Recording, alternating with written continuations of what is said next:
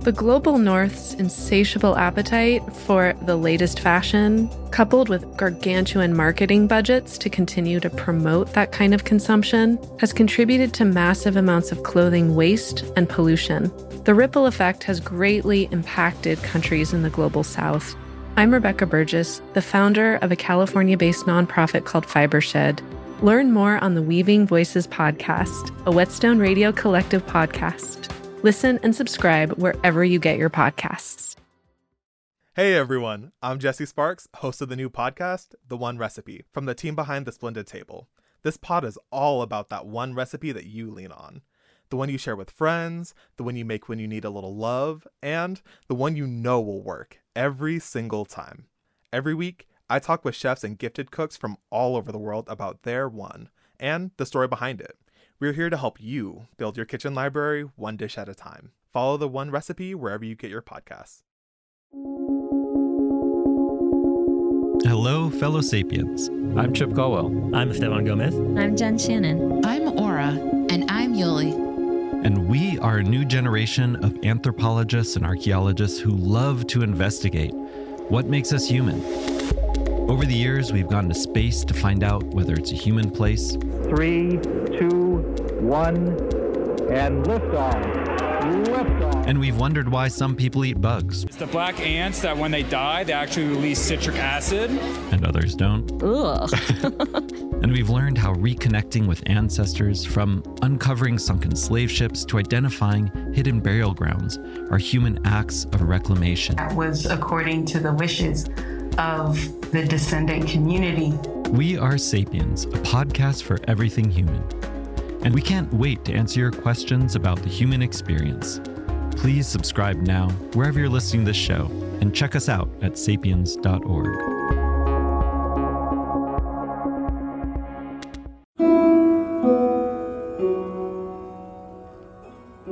Indian ingredients, in the words of my guest, Dr. Rumya Putcha, have become frustratingly hip in the West.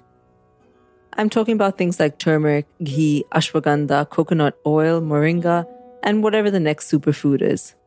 I'm personally having trouble keeping up. This is the stuff most South Asians grew up eating without questioning. The frustration lies partially in how particular things in our diets became hip and cool and worthy of celebrity attention without our say or intervention, worthy of Gwyneth Paltrow goop attention. This brings up a lot of strong feelings for me because turmeric, by all historical records, has been around at least 4,000 years, long before Gwyneth. Marco Polo marveled at the spice and its healing properties. The globalization of turmeric, or haldi, traces back to then. But this episode is not about the history of turmeric or any other Indian ingredient that has been made cool. It is about what the South Asian frustration at the coolification of these ingredients is actually about. It is also about how and why this coolification is a form of recolonization, and why this is something that deserves pushback. This is Bad Table Manners, a show that seeks to push the boundaries of food reporting and narrative in South Asia. I'm Meher Varma, your host.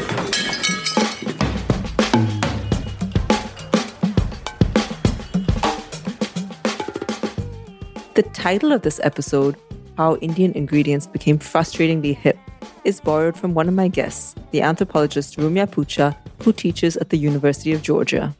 And she thinks that she got this phrase from one of her students.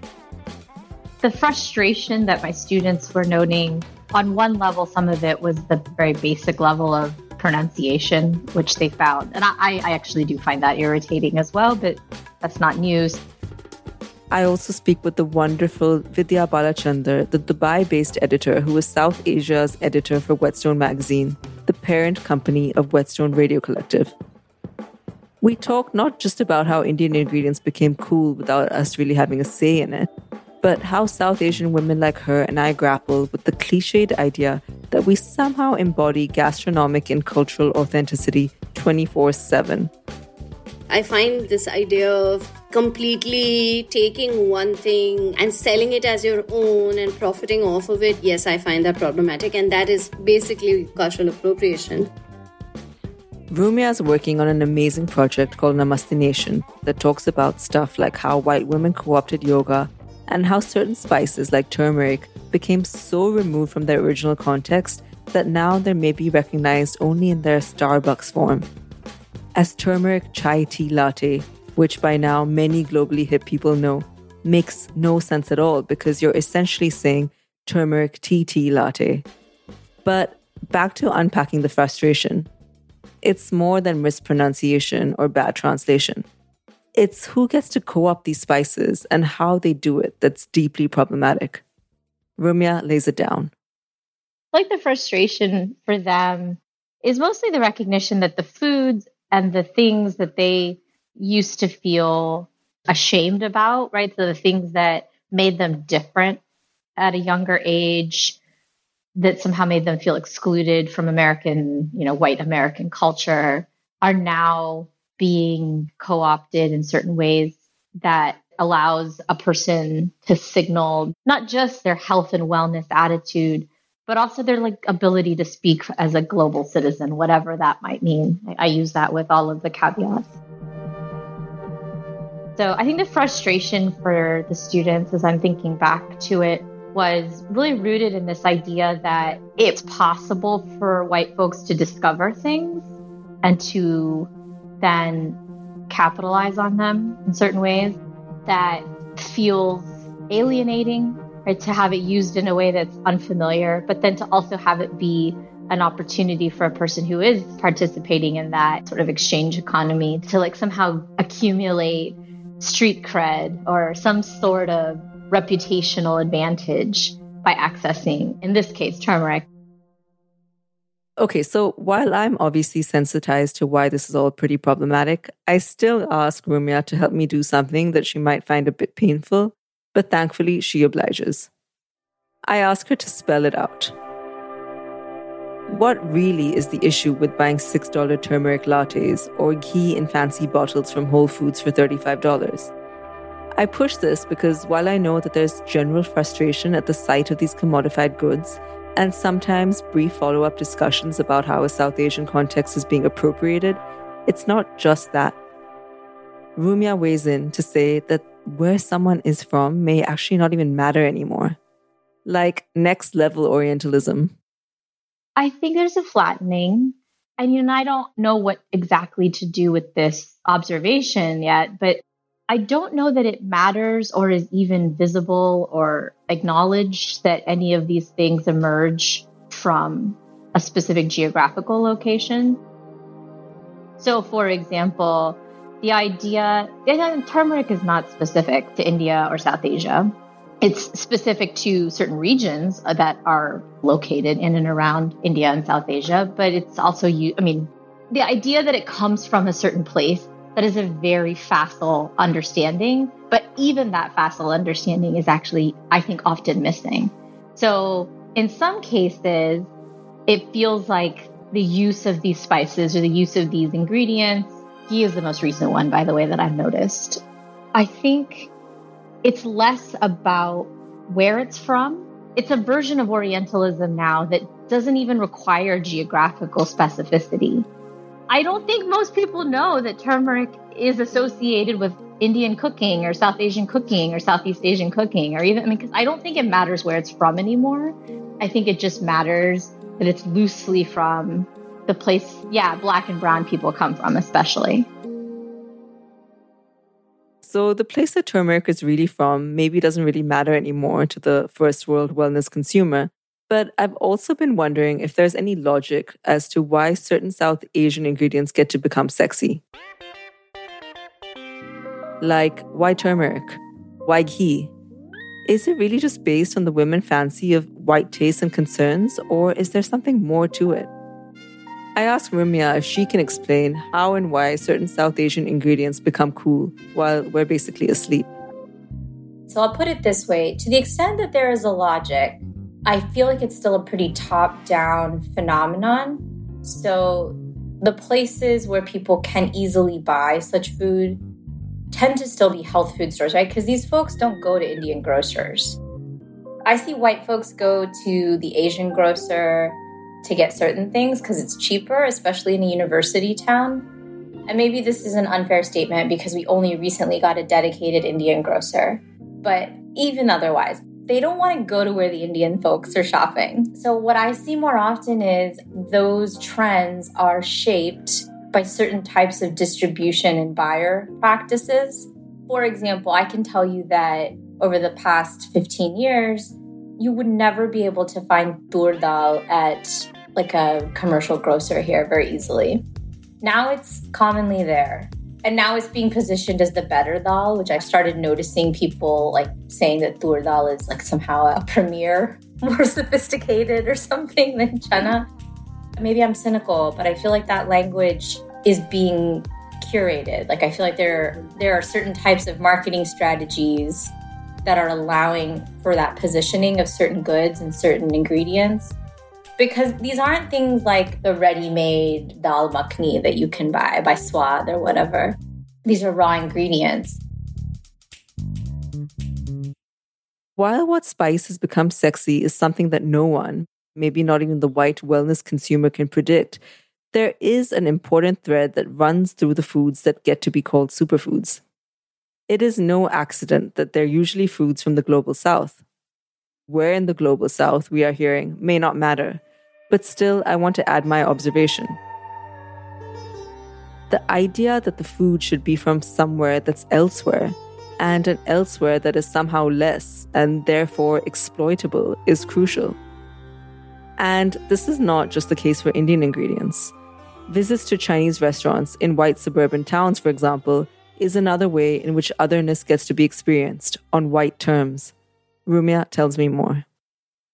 So, at least in the US, I can speak to the fact that immigration law made it possible for certain immigrant groups to run restaurants when they were perhaps excluded from other types of industry. Restaurants, there's a very long and well documented history of how that played out around Chinese exclusion and anti Chinese sentiment and anti Chinese immigration law in the late 19th and early 20th century. So, what I think has happened in the US at least is food spaces and commercial spaces like them are a way to experience otherness, but that maintains the white frame. It was very much on like white terms and so when you start to think about it that way, you can understand why it has to be like microdosed. I love Rumya's image of microdosing on otherness, as disturbing as it is. I begin to think is microdosing on wellness foods from exotic places a new way to travel? A way to travel without necessarily moving, if moving means inconveniencing yourself? I wonder further does the ability to microdose on wellness foods from exotic places make physical travel kind of redundant? This may not be an answer, but it has me thinking about some of the discourse around photography in the late 19th century. This idea, especially in Britain, that you don't need to travel, the world can come to you.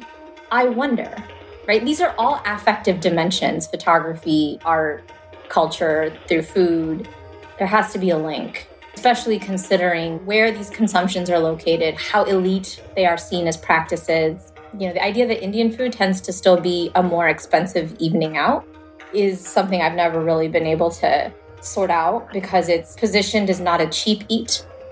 There's like dhaba styles that if you like actually went to, you know, where I grew up, if you actually like went to Hillcroft, you were gonna be able to eat chaat or what, you know, like you could get short eats and it was affordable. But to go to like an Indian restaurant, which was always mm-hmm. positioned in this Raja like experience, like the music, all of it. And so that was, of course, curated for a particular consumer, a wealthy consumer. This imagination of not needing to move because the world is coming to you, which Rumya traces back to colonial British photography, and we are seeing now with the marketing of wellness foods, is fascinating to me. From my observations, this is sharpened for the New Age yoga consumer who's able to cherry pick spiritual traditions and consume the foods that go along with them to enhance their wellness experience in the first world. I'm thinking about a wealthy white wellness consumer who can do Ashtanga yoga, drink coconut water, pick up their ghee from Whole Foods, and drive home in luxurious first world cars protected by lofty first world insurance. Participating in the Indian wellness practice offers them a kind of everyday holiday, a break from their lives when they want it. I see a desire, especially among a certain kind of clientele, to experience India as an escape. And, you know, it's a health escape, which is confusing if you think about it. It's kind of an oxymoron. it's a healthy escape. But, like, to me, that signals that their everyday life is unhealthy. They need to go outside of white American practices to access this healthy lifestyle. And that looks like certain bodily practices of exercise, of course, but then it also means certain foods. The folks I've been able to observe tend to have really rigid ideas around what they will eat. There's a lot of like, my body is a temple sort of attitudes. They are primarily women, primarily you know, upper middle class women. If they are not self identified as white, they are proximate to whiteness in certain ways, aspiring whiteness in other ways. They absolutely go hand in hand, partly because of the way these yoga studios are even set up. There's always a place where you can buy drinks, usually, especially if it's a studio that offers warmer settings. There will be coconut water. There'll be an opportunity to buy things that are meant to tie the yoga practice to eating and drinking things that are from India. And that has become more and more the case. Like I'm thinking about early on when I first started observing this trend, that wasn't always true. So I think that has been one of the things that has shifted in a particular direction to like tie ideologies of body and space. Right. It's I think to bring them into closer contact in some way. I think it's also important to problematize the singular blame that icons like Gwyneth Paltrow receive for cultural appropriation. I've been guilty of this too. Although it's tempting to allocate the blame somewhere and on someone powerful, the use of rich white women for wellness advertising has a long history. But I want to return for a minute back to the contemporary New Age supermarket that we've alluded to several times in this conversation the Whole Foods, or if you're out of the United States, think of your neighborhood fancy organic store. The high endedness of these types of shops often come from presenting food commodities to you in this world is your oyster kind of grandeur. Dates from Israel, lemons from Italy, feta from Lebanon, spices from India, you get the drift. I talked to Vidya about this, who's currently based in Dubai, which arguably has some of the most globalized supermarkets in the world. What's the relationship between this display of diversity and the actual cultural makeup of the city? I ask her. It really is at the crossroads of so many cultures because people from so many different parts of the world come here in search of opportunities. You have people from various countries in Africa, you have people from various countries in Asia, such as the Philippines, you have a Chinese population, you have a large South Asian population. Plus, you have, you know, people who migrate here from the West. At least in theory, Dubai is a very cosmopolitan city. But I suppose what makes it different is that not every one of these communities has public visibility or that I mean, in the sense that it's it's not necessarily part of the global projection of what Dubai is from my conversations that I've had with people, you know, they talk about the weather, they talk about the weather as in mostly these are people from the West who are like, oh my God, it's so sunny and warm. Or it's like, oh, I've heard that there are really fancy cars in Dubai. You know, so the global projection is one of aspiration, is one of being a kind of future global capital if it isn't already. And it's fiercely progressive. And I don't think there's space in that projection to necessarily represent accurately just how cosmopolitan it is by virtue of all the people who come here in search of jobs and opportunities. But when you go to the supermarket, and this is part of my journey of understanding the city and also my own place in it, the larger supermarkets have dedicated sections, you know, for Indian food, for Pakistani food, for Sri Lankan food, for Filipino food. I mean, these are the main demographics and they are kind of visibly represented, you know, in terms of aisles and all of that. But for me, the more interesting experience is always going to the smaller kind of grocery stores and the vegetable vendors that are actually a, dying breed in Dubai, given the proliferation of supermarkets and their popularity. But these old school shops give you such a great sense of the people who come there to buy things. Rumya and I too imagine what it's like to be at a South Asian food aisle at a high end supermarket in the US. In both our imaginations, it's the aisle that's teeming with wellness concoctions for the face, skin, and body. And often I've noticed that in these concoctions, only one exotic South Asian ingredient is allowed. One and no more.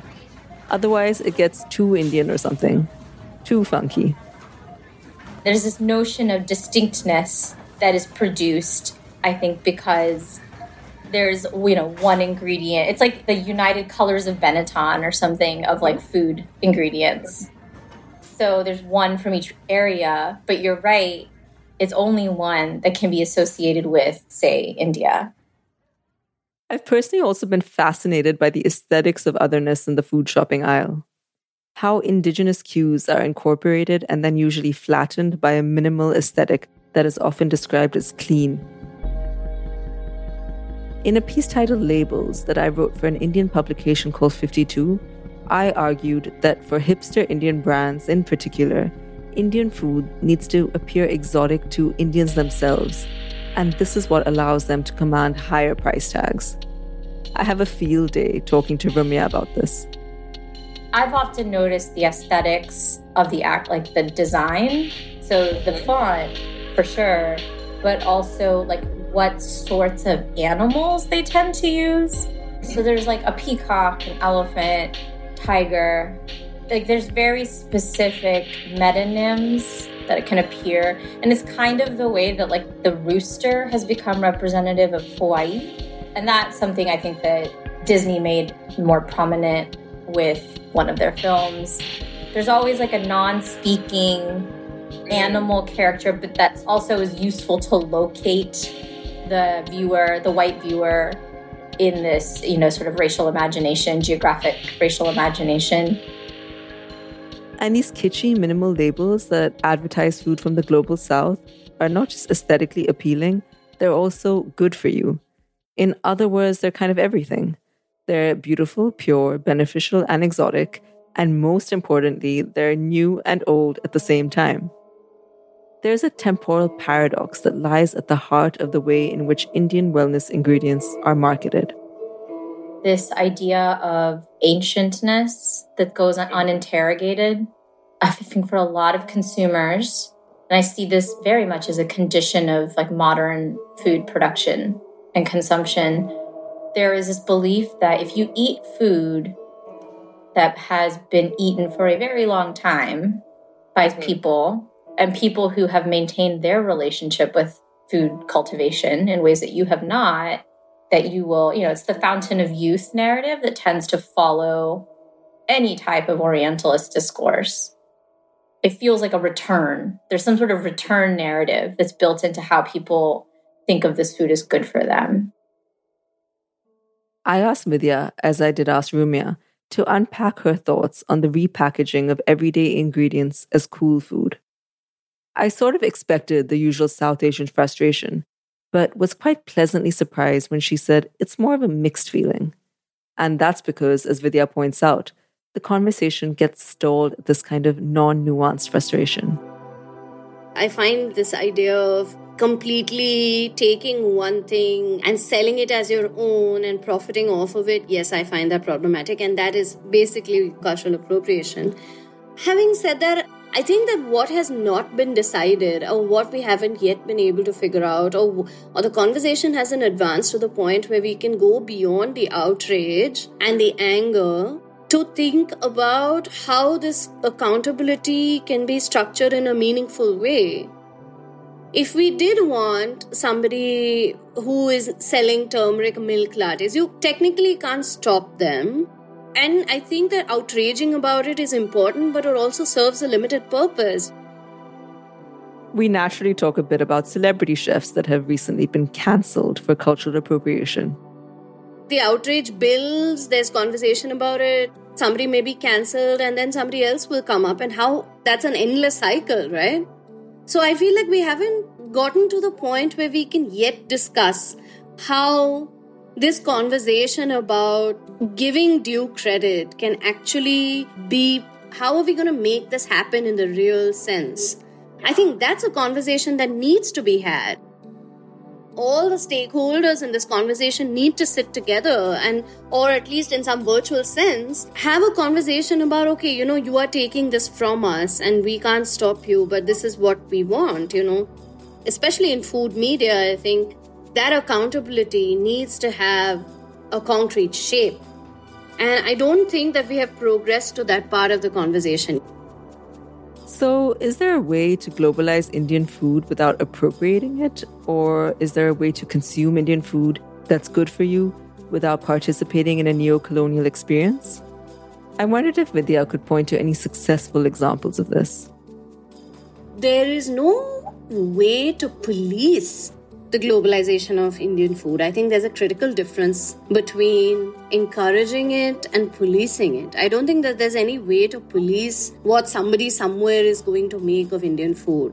I don't even know whether that is necessarily such a good thing. But the thing, the example that came to my mind immediately is that, you know, people really like to hate on all these street food videos that come out of Gujarat, you know, typically like some horrendous sweet thing on top of some other sweet thing and save on top and you know like i've seen so many of these videos now and we laugh about it but we don't accuse them of anything except bad taste right? Like you're not going to say oh you know these people took this idea from here and they kind of built on it and they are stealing from somebody else. Like you just grimace at what they have created which is certainly not to everyone's taste but you don't accuse them of stealing inspiration or whatever it is, you know. So I think that there's no way for us to stop what somebody somewhere is going to make of Indian food. And there are so many bad examples of this. I mean, you know, there was that Weligama, which is a Sri Lankan restaurant in London. She's actually a white woman who has some Sri Lankan roots, I think. She produced a cookbook which was widely panned because it appeared that she had plagiarized or at least used all the stereotypical tropes when she put together this cookbook and, and a lot of people were really upset about the fact that the recipes did not seem genuine and just seemed like some sort of mishmash you know of things. And it was poorly researched and this seems like a recurring conversation that kind of seems to keep happening. In these examples of plagiarism or misrepresentation, it's pretty hard not to think about the question of authenticity. In critiques of cultural appropriation, we often encounter this narrative that makes it feel like sometimes that we should only be buying spices that are made by Indians in India or cookbooks that are written by Indians. But of course, this has its own problems. The question of authenticity is one that Vidya grapples with a lot, especially in her role as South Asian Whetstone editor. But when she thinks of authenticity as a constructed idea that is always under negotiation, she thinks more of cooking, and especially South Indian women cooks, who are often thought to embody the authentic. Like South Asian mothers, who are all supposed to be great cooks, and grandmothers, all reincarnations of the celebrity chef Tarla Dalal, but too humble to actually want the fame. Vidya and I have a refreshing discussion about how our mothers and many of the women in our lives defied this model. These are all expectations that are very patriarchal, one, and two, very prevalent as well, you know, in our part of the world. And I think that these are complicated legacies and to represent them in as much complexity as possible. Like, even in food writing, you know, I get lots and lots of pitches about my grandmother made me this, my so and so made me that. And as much as I see the worth and the value in the individual story, and as much as I, you know, having been a writer for so many years, also know that often that is a starting point for any conversation about food. It defines the bedrock of your relationship to food. I also feel like sometimes, you know, this idea that you must somehow hold on to what your grandmother gave you and represent it with the same level of proficiency, I think that that is an unfair expectation. And I think it uh, adds to the already heavy weights that we carry, you know, as women uh, navigating a different world than our mothers and grandmothers. For writers in North America and Europe who are writing about foods from the global south, the risk of cultural appropriation is always something to keep in mind. Whereas for writers from the global south, this problem of having to embody authenticity, not just in writing, but also in cooking, runs large. So, are there any solutions? This is not a question that I usually ask, but I wonder what would it look like to even begin decolonizing these practices? Rumya weighs in, and as you may have guessed, there's no easy answer. Usually, the question, right, for a white audience comes from a place of moral turpitude. Like they don't want to be this person that they've just identified in my description. The teacher in me will say, Well, you didn't know this before. Probably reacting to it in the moment is not going to get you anywhere. These, like these were long processes by which all of this um, became what it is today. A few years ago, there was a piece run by Yoga Journal that was a, written by this teacher, this white man who went to Mysore and it's just like a ridiculous article, honestly. He's like, I was so worried about my child because it's so dirty there, and I brought my white baby and my white wife. And I mean, the article is just absolutely insane. I can't believe they ran it. But it very much like it's a it was a yoga journal piece where it was speaking to a particular clientele who feel this way about going to India for teacher training or or whatever it is. And I ended up working with a yoga teacher who's become a dear friend of mine, Sangeeta Vallabhan, and we wrote a response to it. And where I'm going with this is that the editors were really stressed with our response because they were like trying to make it palatable for the venue, which is Yoga Journal, which is a majority white yoga teacher clientele. So they kept pushing us. They wanted us to include questions at the end for reflection. I feel like that we fought a lot about them with the editors, but I think at the end they kind of capture the essence of what I think is your question, which is when white people learn that they're white, what do they do next, especially in these sorts of settings? And that's where I'd like to leave off with no easy answers. Not quite a happy ending, I know, but it's not as easy as stop buying ghee from your fancy supermarket. It's more like go ahead and do it, but let's try to cultivate an awareness that things like turmeric and ghee shaped food around the world long before they were hyper commodified by industries like Hollywood. So let's celebrate their histories rather than only how they appear to us now in fancy Western markets. And in enjoying the fruits of their global distribution, let's be aware that sometimes our hyper access to them can often come at the cost of denying the less powerful access to them. Sometimes these are the people who have enjoyed these foods for centuries. And yes, in the meantime, if you want to call out the people who say chai tea latte, I'm not going to stop you. Please join us for our upcoming and final episode of the season, where I take you to the site of the farmers' protests in India. Thank you for joining me on Bad Table Manners.